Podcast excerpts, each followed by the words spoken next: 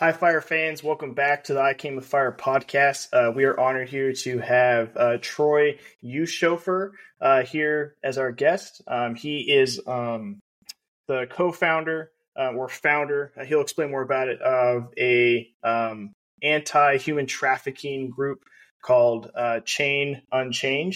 Um, so, Troy, for a lot of people who kind of don't know what that is, if you'd like, you can kind of just jump into that, explain uh, kind of what your drive was for starting that and uh, what kind of made you get passionate about uh, stopping human trafficking. Yeah, sure. I'd love to. First off, thank you for having me on your podcast, allowing me to share our story. Um, in order for me to get this out, right? So this is a it's it's a story I've told a million times over the years, but it's a lengthy one, but it's it's worth telling because you can't understand what my wife and I are doing without the full landscape of how we got where we're at. So I just retired after 20 years in the Navy. I was a Navy Chief Corpsman, retired on March 25th. Um, so if you're a military family, you already know we moved around a lot. I have two sons, but one's 24, the other one's 22. But back in the day, uh, early, so 2010 to 2016, we were stationed in Pensacola, Florida and that is where uh, my sons grew up. That's where they finished elementary school, did all of their junior high, and then up until their last couple years of high school, when we had to PCS again, that's where they went to high school. So I'm telling you this as we fast forward, we leave Pensacola in 2016. My wife and I's time in Pensacola was spent doing.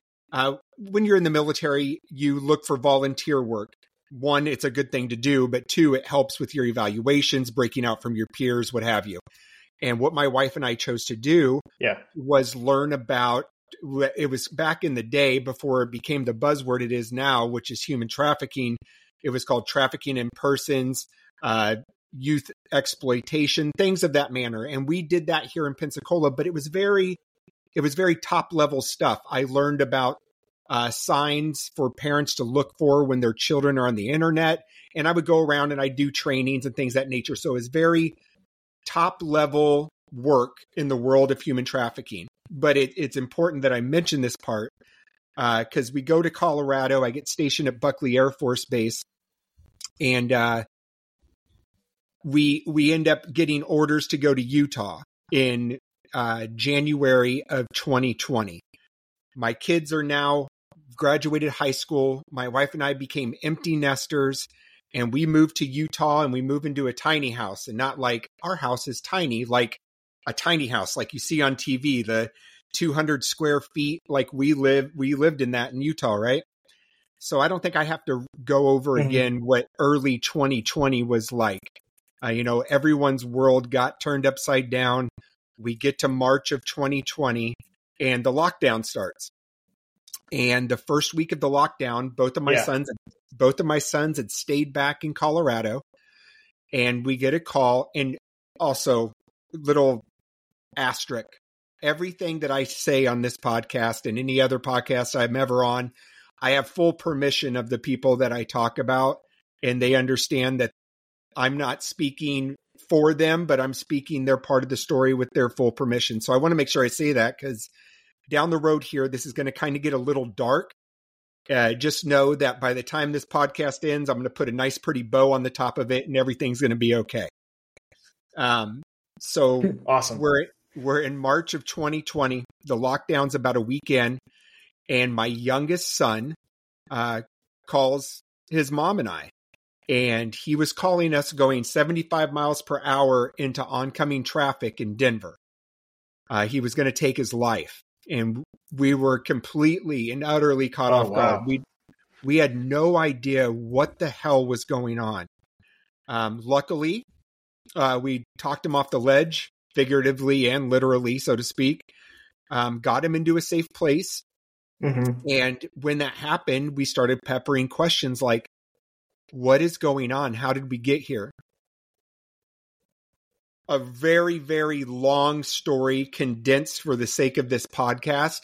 We learned that mm-hmm. while we were stationed in Pensacola, while he was in junior high, he was being exploited by an, a male authority figure. So, on top of the fact, the, oh, wow. the devastating news of hearing that, right? I mean, as a father, your that your number one job is to protect, and I failed. And yeah, but for sure. but the worst part is that I'm the exploitation training guy.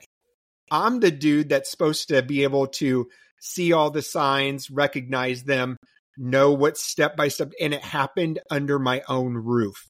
So my wife That's immediately gotta feel so defeating.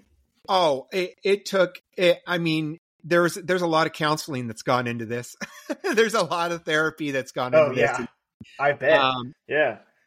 so my I we had again we had just gotten to Utah. I'm three months in to a set of four year orders.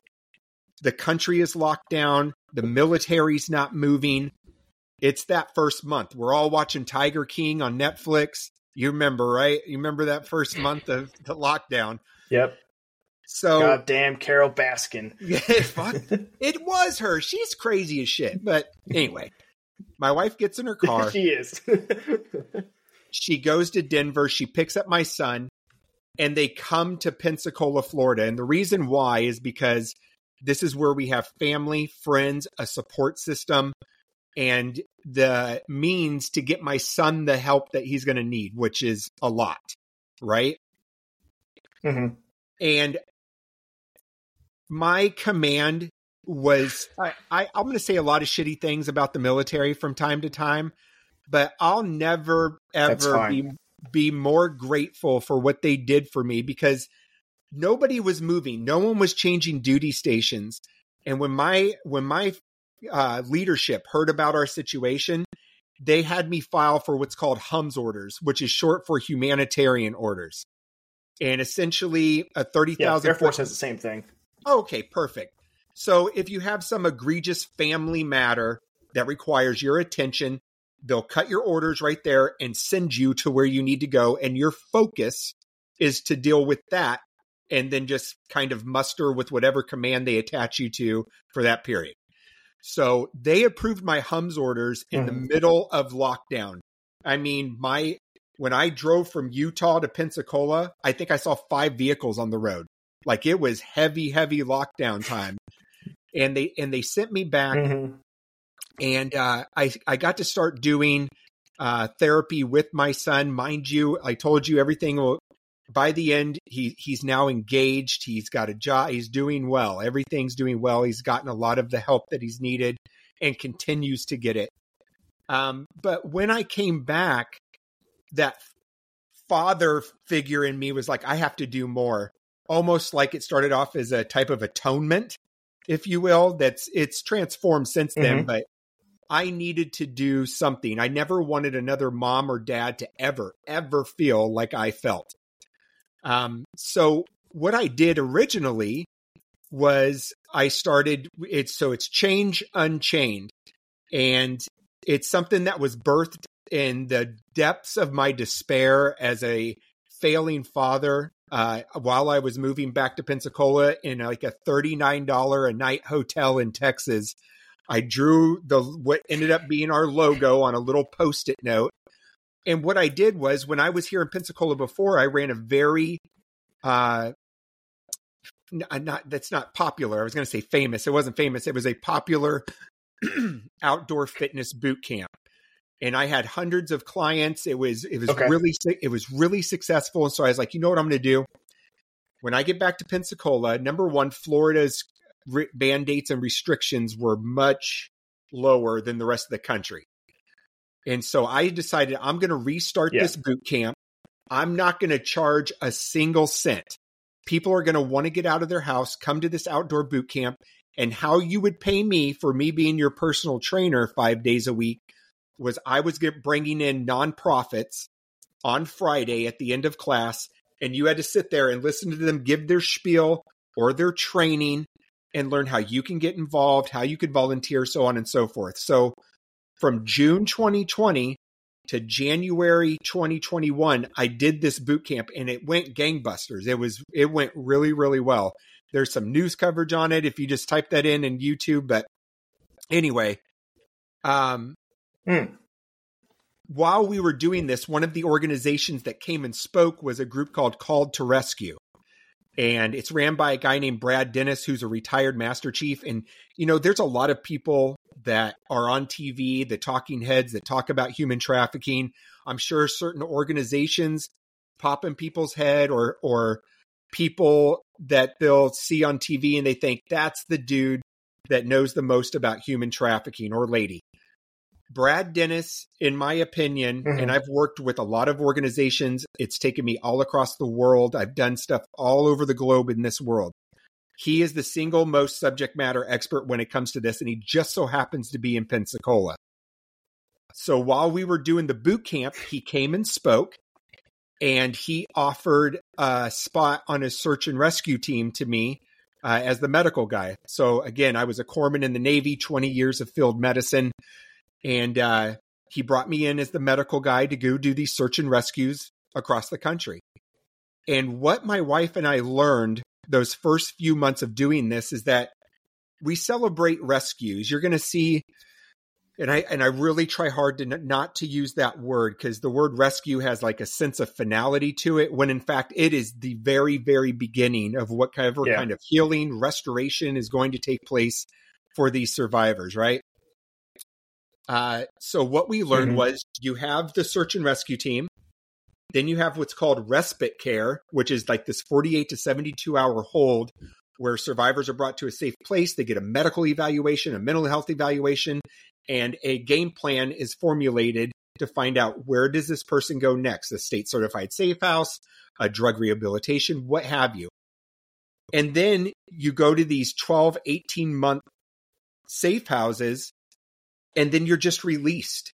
And what we're finding is there's a lot of recidivism in victims who will go through this whole process and then end up getting trafficked or exploited again. And the reason why is because they have vulnerabilities in life. They haven't gone to school. They don't yeah. have a trade. They're the not root cause wasn't wasn't found and fixed. That that's absolutely correct. So my wife and I being yeah. all in as we were, and I knew I was heading towards retirement, which was just this past March. Uh, my wife and I had a beautiful home in Pensacola, and the, I, I promise you, this is not me patting myself on the back, but it'll lead you to how we got to where we are today and me talking to you on this podcast. Um, we had a 3,500 square foot home near the beaches of Perdido Key. Beautiful, our dream house.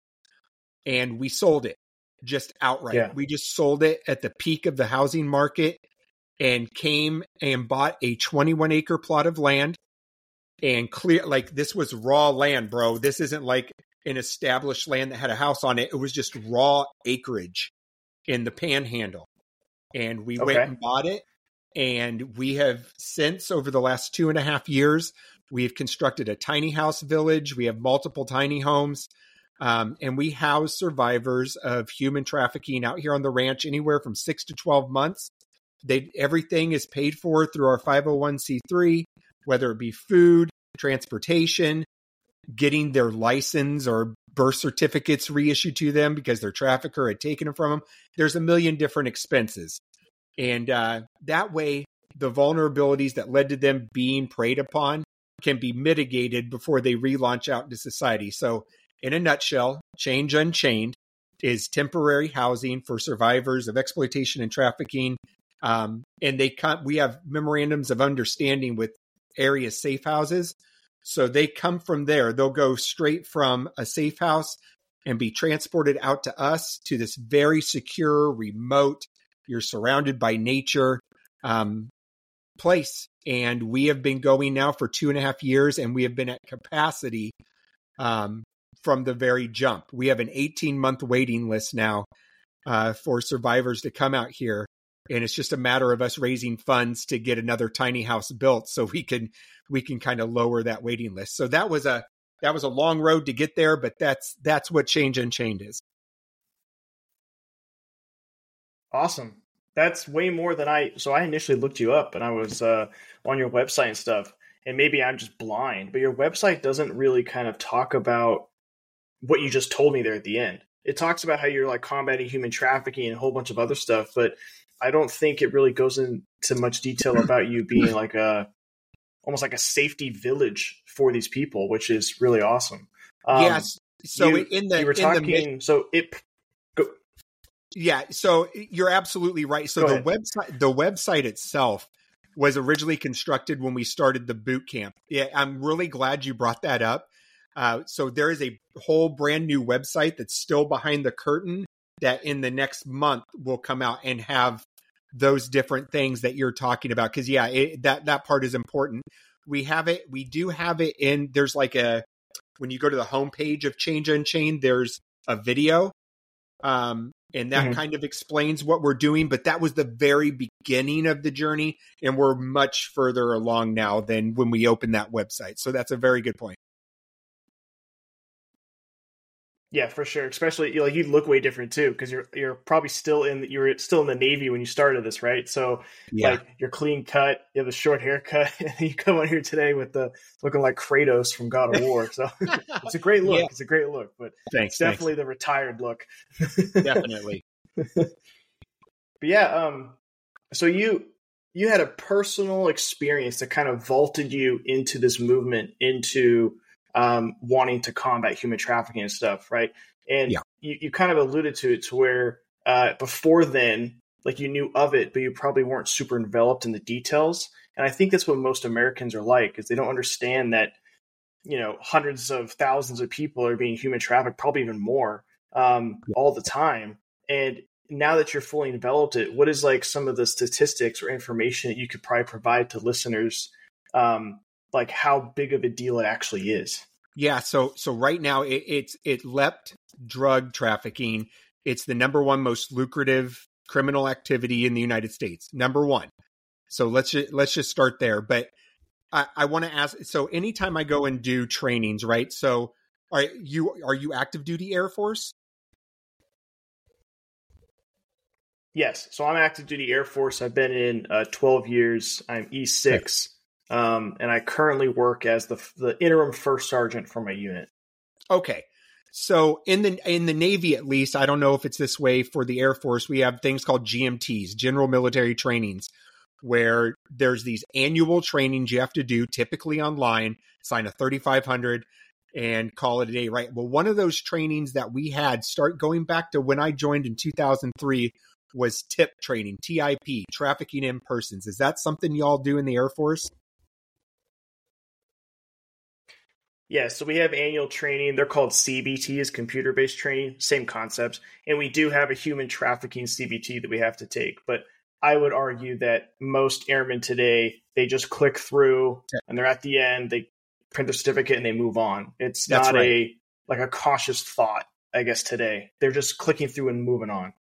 so when I came back to Pensacola, uh, the commanding officer of Naval Air Station Pensacola, NAS Pensacola, caught wind of what happened with me, what our organization was doing, and instead of having the GMT for trafficking in persons be a click based uh, certificate click through BS training, like what you just said, because that's exactly what it was. People just click through in order to check the box. Um, they made it an in person thing, and and I would come and I would do.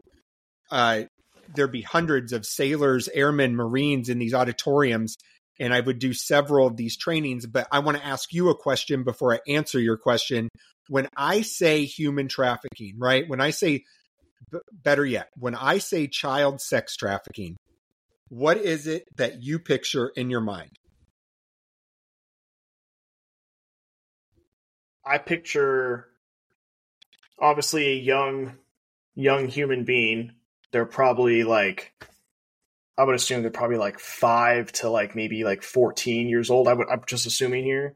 And they're being taken and then transferred a whole bunch of times over state or over state borders, over national borders, and just used for profit for some higher up thing. Like I'm assuming they're just being sold over and over and over again. And whoever has them at that time can do whatever they wish. Almost pretty much slavery. Okay. And and and honestly, bro, that that is that is typically like the answer I'll get. Sometimes people will add in dirty basements or cages or what have you. Essentially, typically every time I, I I'll pick somebody in the audience of my trainings and I'll ask that question, and it it typically will sound like a scene from the movie Taken with Liam Neeson. That's typically what Yeah. what is described. And I'm not saying those things don't happen. They absolutely do. I've witnessed it a million times. However, 90% of child sex trafficking is typically happening down the block from you with little Susie, whose uncle has to pay off a drug debt. This is obviously just one example, but the the notion that um, everything comes from Hollywood and all these kids are being transported in tunnels to other countries.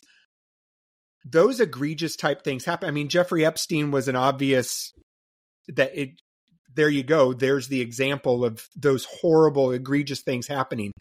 But due to the volume, it couldn't be just that, right? It can't be those type of fantastical stories, which again are real, but the Mhm. majority is in poverty stricken areas of the city you're currently living in with family members. Again, familial trafficking is the most common type of child trafficking. Someone in their family is doing it to them.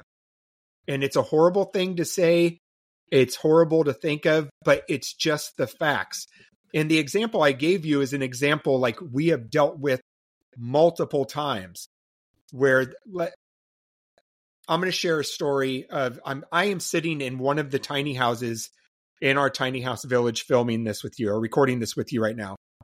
Um this is where we have the best wi- this is where we have the best Wi-Fi on the ranch. So Tiffany, my wife, who works with these ladies all the time, they're out doing a, a yoga class on the other side of the ranch and the young lady who stays in this house um, I'm going to share a little bit of her story. Again, full permission. Um, this young lady, when we first came across her, she was 14 out of Las Vegas. And her biolog so she was, let me back up. We travel across the country doing a thing called the Big Search. And if you type that in, if people want to search that, uh, Free International is the umbrella organization that's over Change Unchained. It's over Called to Rescue and another other organizations that we all come together about once every three months. And we go to a huge city where law enforcement will ask us to help them. We are not some vigilante group. We don't repel out of helicopters and kick in doors. Anyone who says they do that in the United States and is not law enforcement is 100% full of shit. It does not happen. It- you- that does not Good to happen know. yeah, if you hear of organizations who's always talking about how high speed, low drag they are, and they're kicking down doors and pulling kids out, they're full of shit. That does not happen here. They would go to jail. All right, I digress. I have a because my son is a survivor, I get really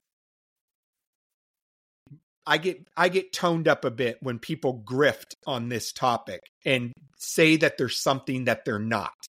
I've been in this world long enough now, especially domestically, when it comes to the United States. Now, internationally, that's a different thing, different laws. But here in the United States, NGOs and nonprofits are doing zero things kinetic. So I just want to get that, make sure I say that 100%. But anyway, law enforcement agencies from these big cities bring us in Las Vegas, Orlando, Newark, New Jersey, Minneapolis, Minnesota, Detroit, Michigan, Pensacola, Florida, um, and uh, Yuma, Arizona. That's just a, a handful of places we've been in the last 12 months. And during Super Bowl week, which everybody's always heard the the the little quip that the Super Bowl is the biggest trafficking event in the United States. And it's true.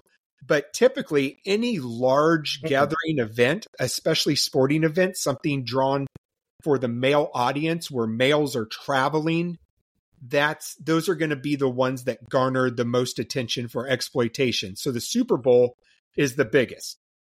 And even though the Super Bowl is not in Las Vegas every year, uh, Las Vegas gets packed during the Super Bowl. And we have an amazing rapport with their human trafficking task force and LVPD.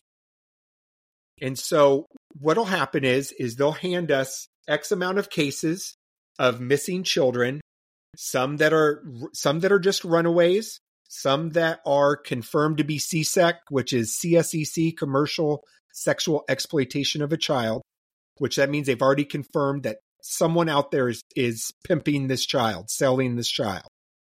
And they'll hand us these cases a month or two before we get there. So if Super Bowl week is the last week in February, early to mid January, we get these cases. And some of us will take these on as the case manager. And I had one three years ago of this 14 year old girl who I was talking to her adopted parents. So the adopted parents are the ones that reported her missing. And then Las Vegas got the case and then they passed it on to us. And I didn't know there was a thing called, I learned about a thing called open adoption. I didn't know that existed. I wasn't sure what that was, but essentially what that is, is someone can give up their child for adoption, but have an agreement with the adopted parents that they have visitation rights, that they're going to be in that child's life. Interesting. Yes, I op- open adoption. I didn't know it existed either. But this is what this young girl had. She lived with her adopted okay. parents, but her biological mother was in her life. And her biological mother is a horrible human being. And what happened was she's a trafficker. Uh, she she was trafficking uh, her biological daughter. It started off to pay off her drug debt that she had. She had a really bad addiction. Um, but then it turned into a money making scheme.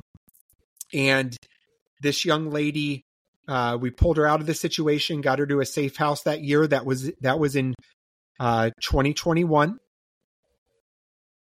And then 2022 came around, and lo and behold, she was a case again. We got her again for the Super Bowl trip in Vegas and found her again, pulled her again, got her to a safe house again. She completed the program and returned to her home in Vegas where her biological mother got involved again. And this we're now up to February so, of 2023. Go ahead.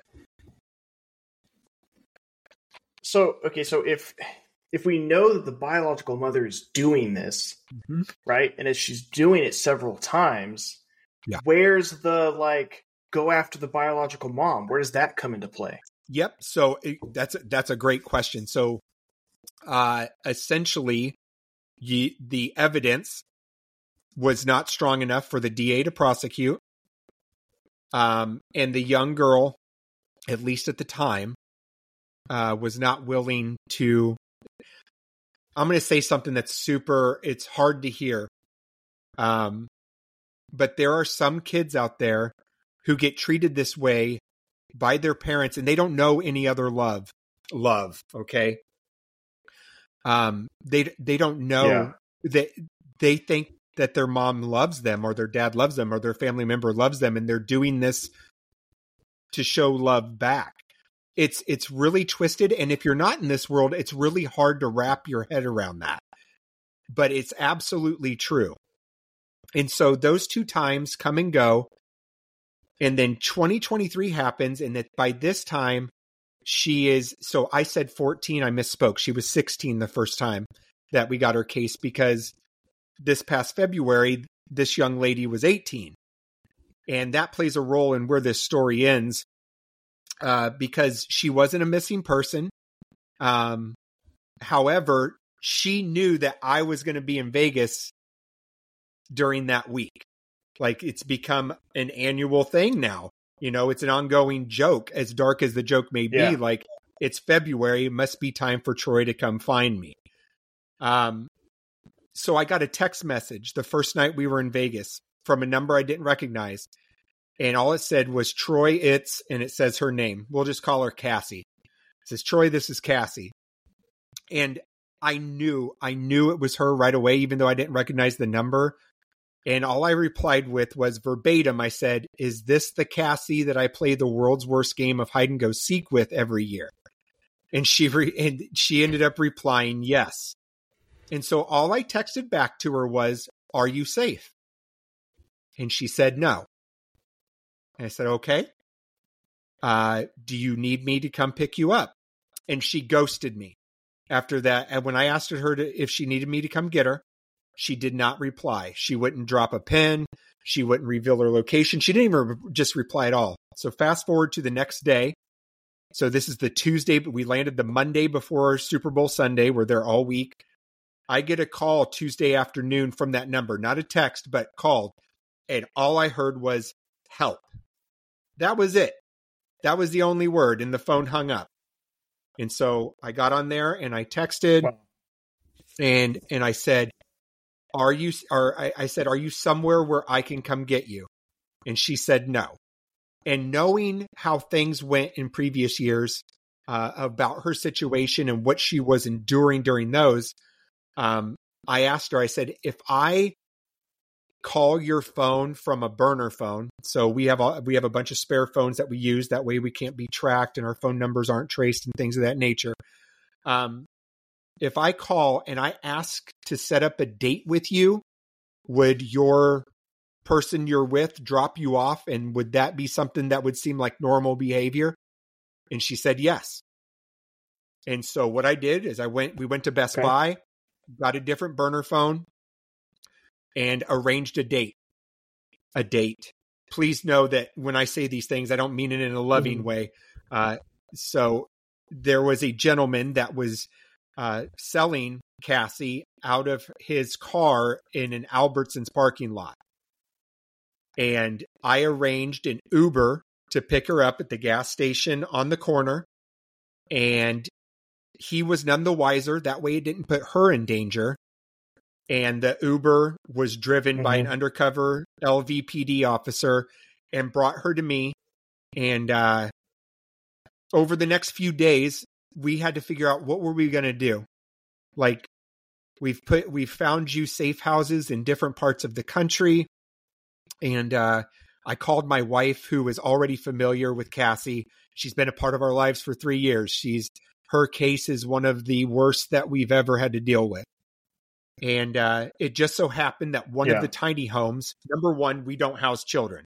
So let me get that out of the way. That's why I wanted to bring up that she had turned 18, right? Um, we only house adult survivors. And one of the ladies that was living on the ranch was leaving that week. She was going to relaunch out and go do her thing, and she's doing well and all that. And I asked Cassie, I was like, Would you like to fly home to the Gulf Coast and let's go get your GED and figure out what you want to do with your life and what have you and feel safe and be away from all this situation? And she said yes. And so the house I'm sitting in is where Cassie lives right now. Wow. That's poetic almost in its own way. Like it's it's like it's yeah, come full yeah, circle and you're here now talking to us about it. Yeah. Yeah, it, it's it's she this they all all cases mean something to me. Like all survivors that we deal with hold a special place in my heart.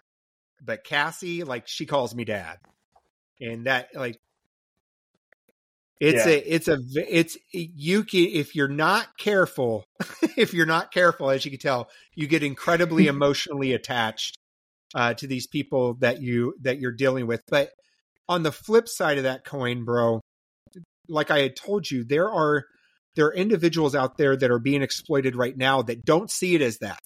They don't see it as they're being exploited. They're just, this is how I show love. And there are many times where we show up in order to quote unquote, again, hate the word, to rescue someone. And they're like, get the hell out of here. I'm not going with you. I want nothing to do with you. I'm not in yeah. trouble. I'm not in danger. Meanwhile, they're 110 pounds addicted to fentanyl and being exploited on a daily basis by this person that's lording over them. So it's a very tricky landscape to navigate. Do you think it's like a it's like Stockholm syndrome in a way, where like when you that, get people who are captive for a long time, they start to like love their captors, and they're that, just that's like exactly that's, that's my person now. Because again, yeah, yeah, that that's exactly what it is. Um, that's just for example, so mind you, I just gave you three years of one young lady's story. And I'd be lying if I yeah. said like everything's been rainbows and butterflies since she's been out here. She's contacted her trafficker since she's been here. There's there's been people that have shown up to the ranch Like it's it's not always going to be this clean state slate to redemption. It's a lot of hard work. It's women and men that have been exploited in the past realizing their worth and that no, this isn't okay mm-hmm. that somebody is doing this to me. Yeah. You just said you had people who would show up to the ranch. Are mm-hmm. you at all concerned that like so you said it usually happens locally, right? But there is still going to be like large organizations that do this. Are you ever at all concerned that maybe a large criminal organization might get tired of what you're doing or do they do they have enough influx where it doesn't matter that the ones got away? They can just continue what they're doing because oh, they got away whatever. They'll either rebound, they'll come back or we'll just get a new new person. It doesn't matter. Do you think retaliation is possible? Yeah, I mean that's always that's always a thing. Um, that mm-hmm. we we are about as secure as you can without like giving away the ghost here. Like you could not get within a quarter. Like we are super remote, like really remote. Mm-hmm. Um, and you can't get within a quarter mile of our property on. So we have 21 acres. Uh, no one is within a quarter mile without us already being notified, um, just through different security measures that we've implemented. Um, but those security measures are implemented in order to stave off those worries. So the answer the answer is yes. We've had people show up because of my TikTok account, which is super wild. Mm. So so for whatever reason, uh, my social media blew up or whatever. And and the thing is, is that we don't advertise. You will never see our address anywhere. Our address is not public. It's we have a PO box for all of our mailings, all those things. However, as a nonprofit, you have to file your yearly taxes with the IRS on a form called a 990. And if you're a nonprofit, your tax information is public domain. People can see whichever whatever you're uh, spending your money on. And on that tax form, like people have to dig to find it though. Like you're going to have to really want to know where this long-haired hippie dude with a tiny house village lives. And it just so happens that like there was a crazy TikTok follower that did all of that and pulled up to the ranch because he was like, I love what you guys are doing. I just wanted to see the tiny house village. And I'm like, this isn't Disneyland, bro. This isn't this isn't a tourist spot. Um, I highly doubt he's probably still a fan of mine after that interaction, but yeah, those things happen. so, with people volunteering, right, they're obviously going to come to your little tiny ranch and all that type of stuff. Uh, how do you vet them to make sure that they're not one of the bad guys just trying to get yep. it, get in on it? So, so we've had two volunteer opportunities actually out here at the ranch. Most of our volunteer opportunities, um, I'll use an example. So, the Pensacola Ice Flyers, which is like a minor league hockey team, they bring us in mm-hmm. uh, multiple times a year to run their merchandise booths during games, and we get like a twenty percent cut of what is taken in. Those are typically the type of volunteer things we allow. However, there have been two times where we've had ranch work days. Um, two things have to happen. One, we can't survivors will not be on the ranch at the time.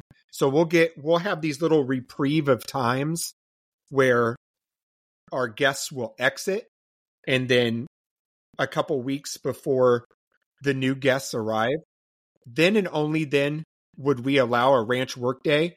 And then for the ranch workday, these are people specifically that my wife and I know, and they sign an NDA, and we run a TLO and a background check on anyone who steps foot on this property because you're right. You you never know these Perfect. days.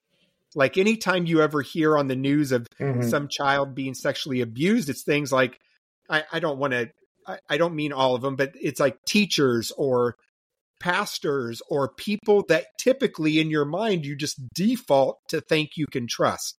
And so we don't. yeah. Yeah. Yeah.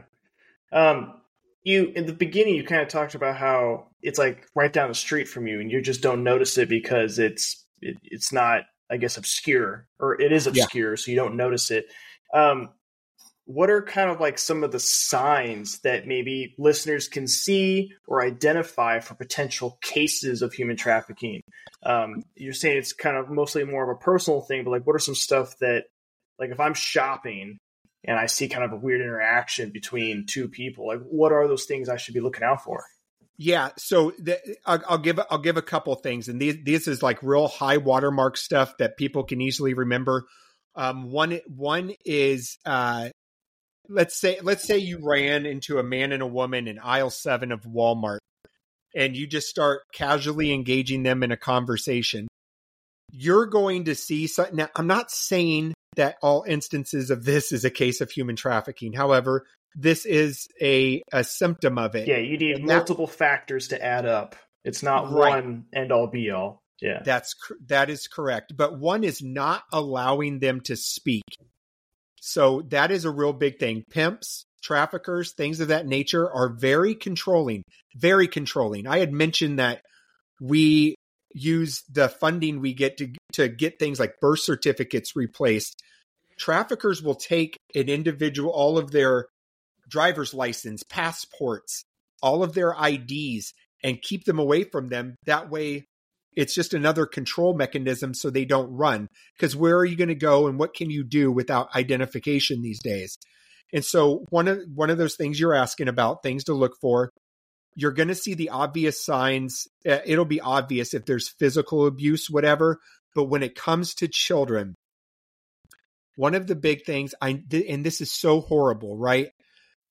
But you ask the question if typically when they're around adults and they'll kind of have their hands guarded over their private areas, even in situations that really wouldn't warrant it, or it looks strange when they eh, eh, sitting in the position they're sitting in, their hands shouldn't naturally be over that area.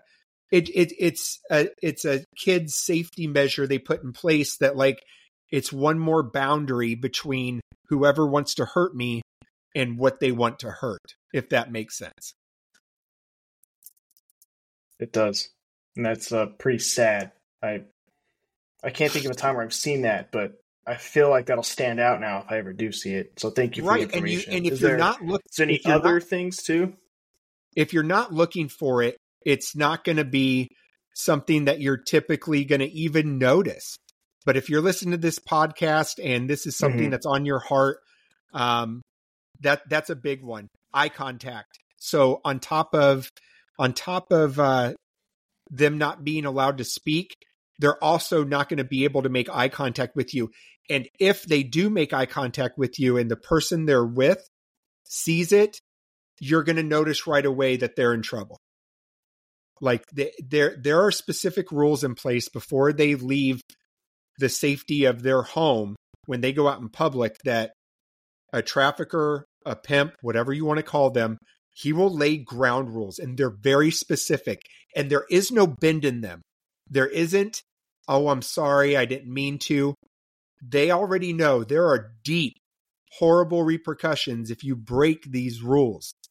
And so if you see someone, if you see a little girl uh, with a man and she just refuses to make any kind of eye contact with you, she's not talking, you actually, and you actually engage her and be like, How are you today, little miss? And the person with them answers for them. Those are significant, significant red flags. And I, I know you asked for signs and stuff. I also want to cover, I, I want to jump off that for just a second because I told you. So my wife and I have been okay. in this world since 2011. Um, when we started, like nobody was talking about human trafficking. Like it was nobody even knew what the hell it was. And now it's this, it's this thing. I mean, it's everywhere you look. People are talking about it. There's a hundred different podcasts and twice as many organizations now. Um, but the biggest thing is misinformation that comes out about human trafficking. And holy shit, is there a lot. Mm-hmm. And so I don't know if you've ever been on like I Facebook. Bet. If you're on Facebook and you'll see someone come on there and say, I found a zip tie on my rear view mirror as, as someone was about to traffic me. Have you seen things like that? Yeah, or it's like if a cop's pulling you over uh, and you feel unsafe, like call the call the department. Don't stop in like a dark area. Like all like similar stories where they're like, "Don't fall for this thing," or "I see this weird thing." But yeah, I, have seen yeah. this before. Now, I never want to say never because anything anything is possible. However, there is I've I've been involved in hundreds of cases. I've been in the world for a dozen years now. I've never seen zip ties as something that is included in the world of trafficking um, or other just there's really fantastical stories on the internet when it comes to human trafficking and when people come to me with that um, i'm just going to use an example right so there's a lot of conspiracy theories when it comes to human trafficking a lot and so i'm going to just mention one that happened a couple years ago and there's an online furniture store. I think they sell more than furniture called Wayfair. And did did you ever yeah, hear? That's about... the one I was just about to bring up. Okay, so yeah, the gist of this is talk, people... it was the one about where you could buy you could buy like a cabinet, and the cabinet's name would be like like Jonathan, and it'd be like twenty k, and so their whole premise was that you were buying a kid or a person named Jonathan for 20K, and Wayfair yeah. was the immediate yeah. shipping company of this person. Yeah, right. Number number one, they're not going to put it on an open website of a of a corporate conglomerate to begin with. That's not how this works. But I got I I would get asked mm-hmm. this so much because Wayfair is one of millions of just super crazy conspiracies about human trafficking. And my answer to that is this. And if anybody ever asks you or any of your listeners, like, what about this? Let's say it's all true. Let's say every bit of it's true. Tom Hanks, Hillary Clinton, Wayfair, the whole nine. Let's just say it's all true. I have no idea.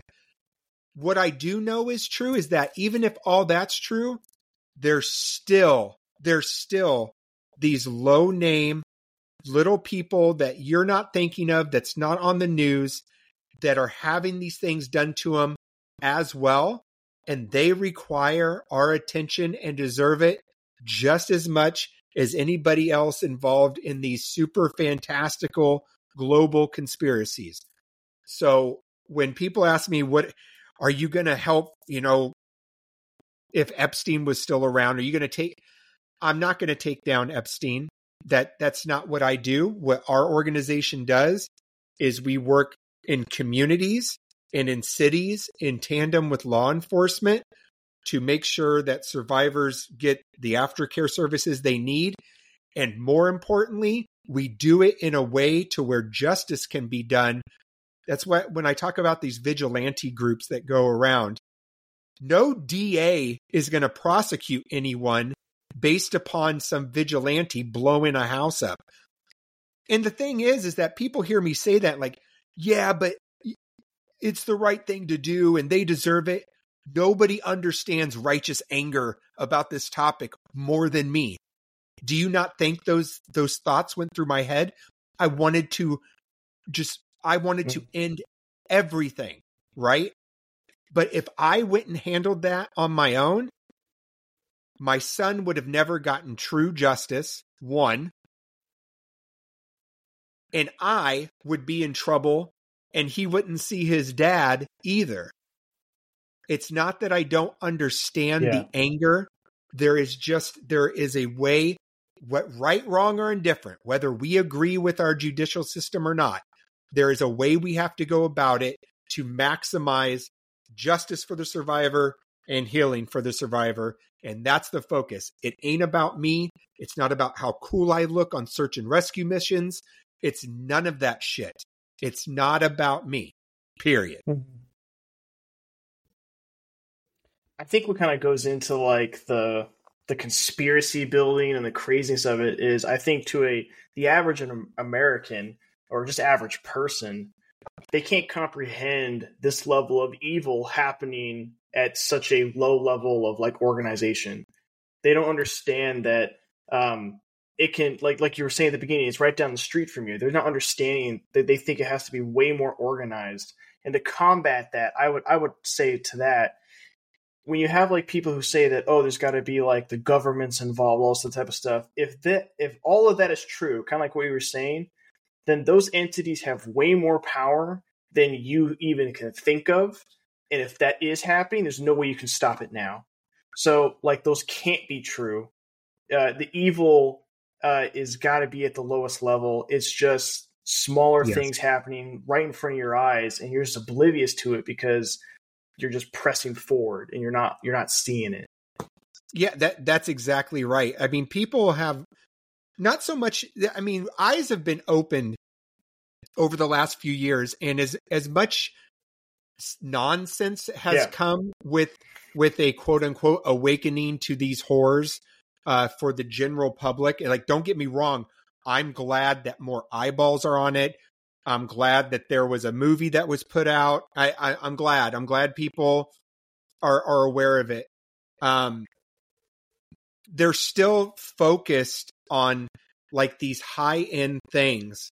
Um, if I ever have to hear the name Jeffrey Epstein again while working, I'm just I'm what he did was egregious. It was vile and evil. He's one guy, mm-hmm. and this this doesn't become the number one crime funding thing through one guy. It's happening all over the place. And the what we've noticed and why maybe they slip under the radar for a while is typically in my son's case as well, it is an authority figure. It's somebody in a place of um, not just authority, but of respect. And all and I know this upsets some people when I bring it up, but I mean facts are facts, right? The Catholic Church is like you people that are Catholic trust the Catholic Church. And that's fine. Eh, you can do that, but you have mm-hmm. to admit there is there is a systemic thing that has happened over centuries that if you're at least not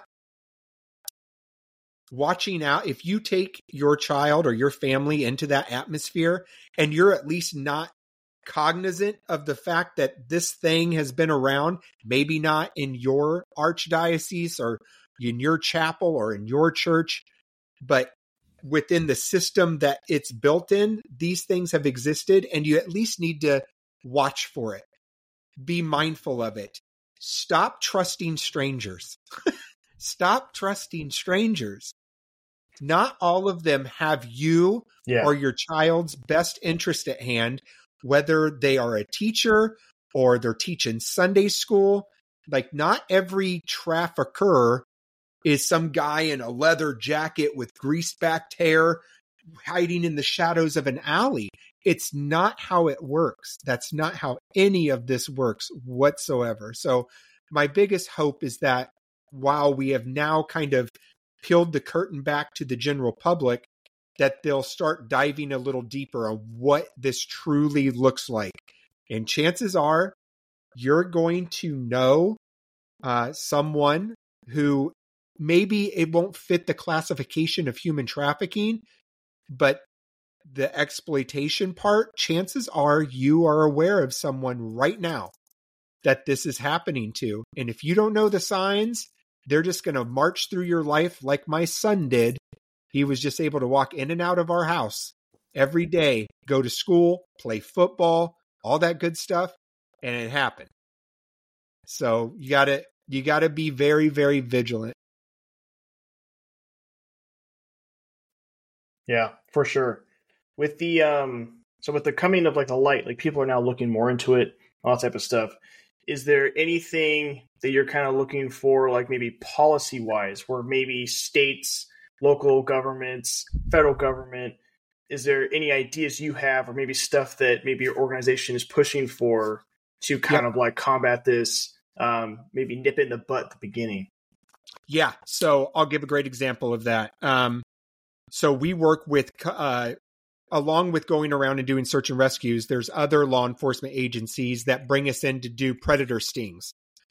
And what'll happen is is that Mhm. we will we will create accounts online. Like so Dateline with David Hanson or something like that.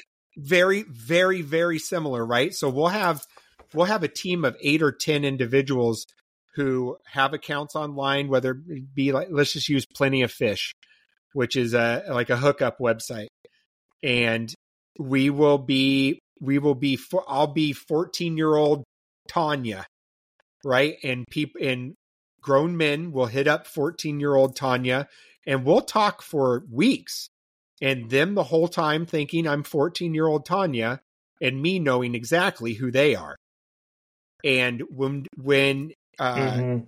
when we all have someone on the hook, Columbia PD will give us a, what's called a takedown house, and we'll arrange meetups. And they'll show up, and instead of 14 year old Tanya being at the house, it's Sheriff Kelly of the Columbia, Mississippi PD arresting them uh, for traveling to have sex with a minor. And my favorite part of all that, before I get into your question, is I we're always there for the takedown. And my favorite thing is going to them while they're in cuffs and doing the reveal that, hey, Dan, you know, I'm I'm Tanya. I'm the dude that you were sending dick pics to, thinking it was all the time. Happens all the time, dude. Um, so I Their tell face you, is probably like just like what the heck? Like, oh, bro, it's the best. It's the best.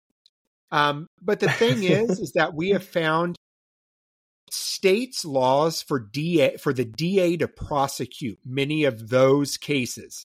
So that that's the, where I'm going to get into Mhm. legislation. There are so many wickets that you, so many of these guys get off the hook. Like for the state of Mississippi, for example, I have to announce my age three so we keep the entire chat log. That's state's evidence is our chat log throughout the weeks. Right? And Mm. I have to announce my age more than once. Um what, what was some other things in Mississippi? Give me just one second. I have to ghost him a couple of times yeah, no worries. and him and him continue to pursue me. Um,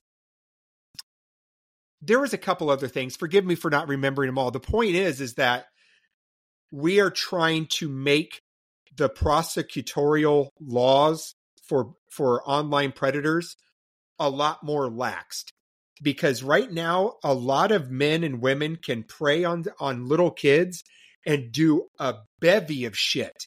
And i'm talking super egregious things. But if they don't hit the specific wickets per the state's da it's completely just washed away. So that is something we are currently working on now. Yes. Mm.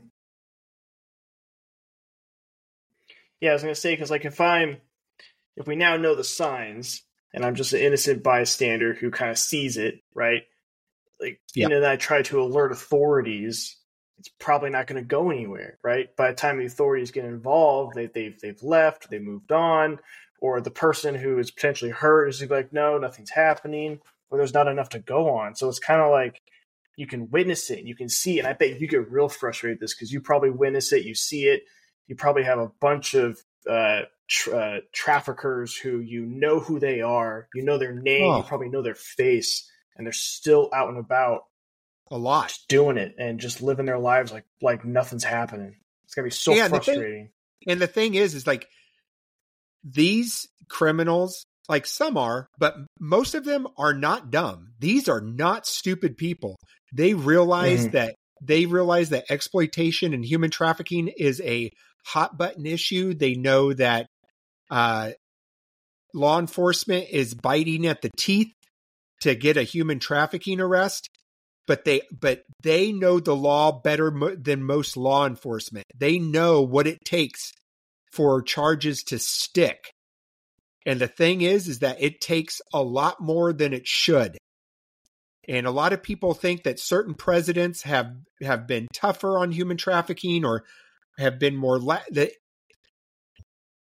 it has not ch- I've I've been doing this work since W was in office.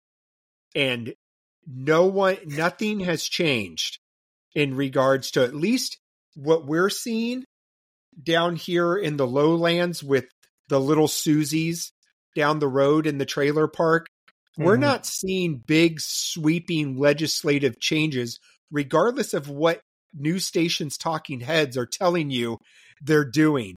It's it's it is an absolute virtue signal from from our politicians and our leaders because they know that it's a soft spot in people's heart as it should be who doesn't want to protect mm-hmm. kids right but it's not yeah, happening it's sure. it's definitely not happening at the level that they say it is they're not protecting them as the best they could yeah that's unfortunate um with the so you you touched on how like people usually it's like drug related, like they owe a debt or they're into drugs for human trafficking. What are some other reasons?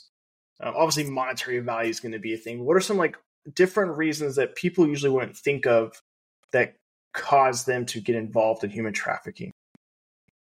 I mean, th- so those two things?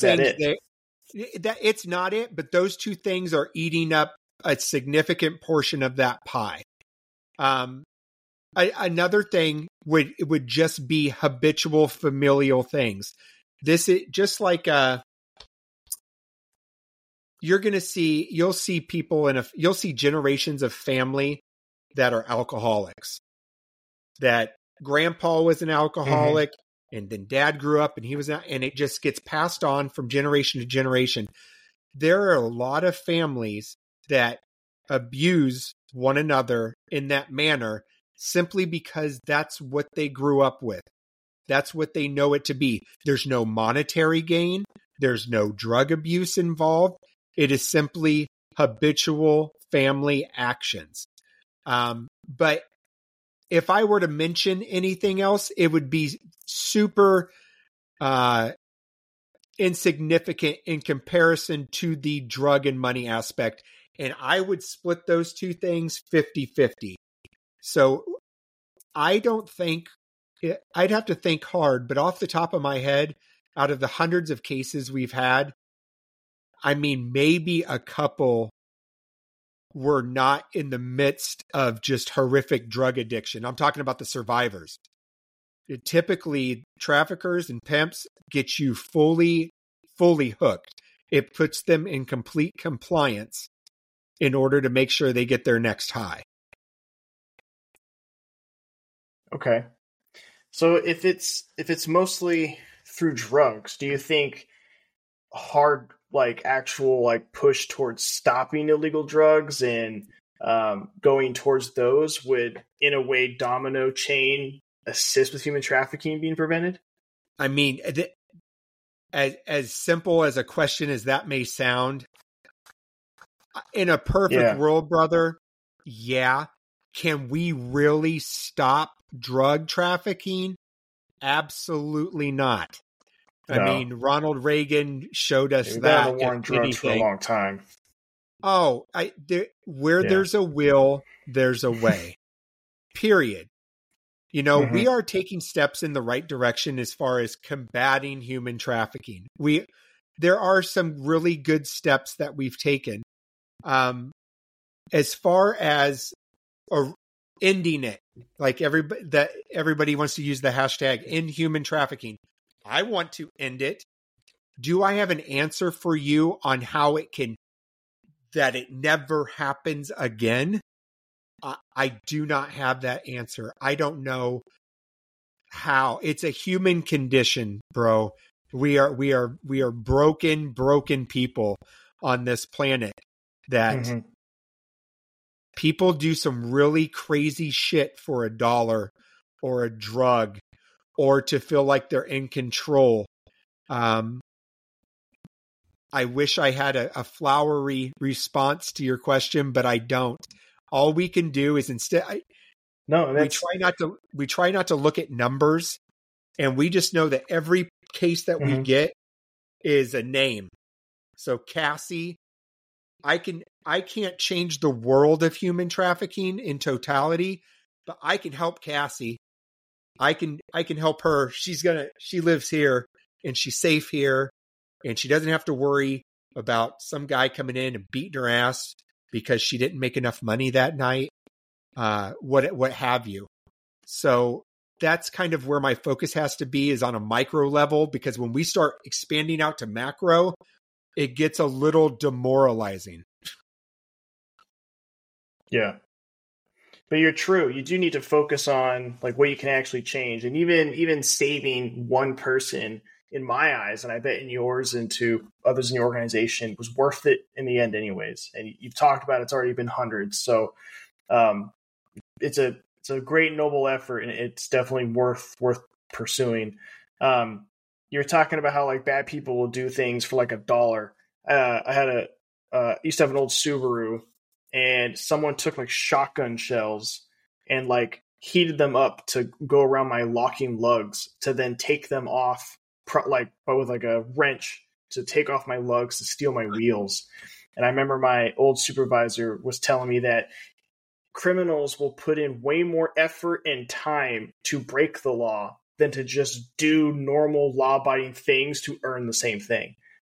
They'll just That's go right. out of their way to do the most ridiculous things when all they had to do was just get a normal job and then just buy those wheels, and it would have been way easier and more convenient. You're, you're definitely That's right, right. on that. That- you hit the nail on the head with that. That's exactly right because the the measures with which a lot of these uh, criminals and traffickers and vile human beings will go to commit these acts are like it'll blow your mind. It'll absolutely blow your mind. I mean, there's it. it there's Mhm. a lot of crazy shit people do rather than just make a standard living, treat people with respect. I mean, these are other human beings, eh, and I never want that to get lost. Like, these people yeah, are abusing people just like you and I, people like your mom, people like your kids, if you have kids, and your spouse. At one point, these survivors were on podcasts and playing video games, and then all of a sudden, their life just got completely turned upside down. And the means with which these people will go to keep them under control are so over the top. It's the equivalent of shotgun shells around lug nuts. yeah, it's ridiculous. Um, so a lot of listeners probably now are feeling like they want to get involved. They want to assist in some way. How can our listeners uh, and individuals and communities how can they get involved in supporting your organization, or even if they're not close to Florida or whatever? What can they do, maybe nationwide, to kind of help this movement and stop human trafficking And, and that, or assist per- with Yeah. uh, helping the survivors? That's that's a great question. That'll kind of put a bow on everything we talked about, right? Because one thing I didn't talk about um, is so all the organizations that come together and go and do these search and rescues, do intel gathering, do OSINT training, which is open source intelligence when you're searching for people that are missing. Um, these trainings are available to you because we all come together and we're it's a all of our groups come together and we're known as the shepherds and the shepherds is in the midst of putting together online Great trainings yeah we put on we're putting together online trainings and we travel around the country where you can have your own team for your community to learn how to do this type of work how to assist law enforcement in finding missing kids and all of those things. So here's what you got to do for right now right? So as of this moment what you can do is go to our website, Change Unchained, C H A N G E U N C H A I N E D. I know it's a tongue twister. ChangeUnchained.com. There's a little contact us tab. And if you send your information, we will push you to the right people based upon what it is you're trying to do, what you, what it is you're wanting to learn. Now, if you're wanting to volunteer and help fundraise for Change Unchained, we'll keep your information in house and we'll contact you how you can help us. If you're wanting to get trained up to do this type of work, then we're going to send you over to that gentleman that I had mentioned before, Brad Dennis with Called to Rescue, and he'll get in touch with you about when's the next online training, uh, what city are we coming to next, and things of that nature. And then lastly, if you just want to support us, I mean, at the end of the day, we are a nonprofit.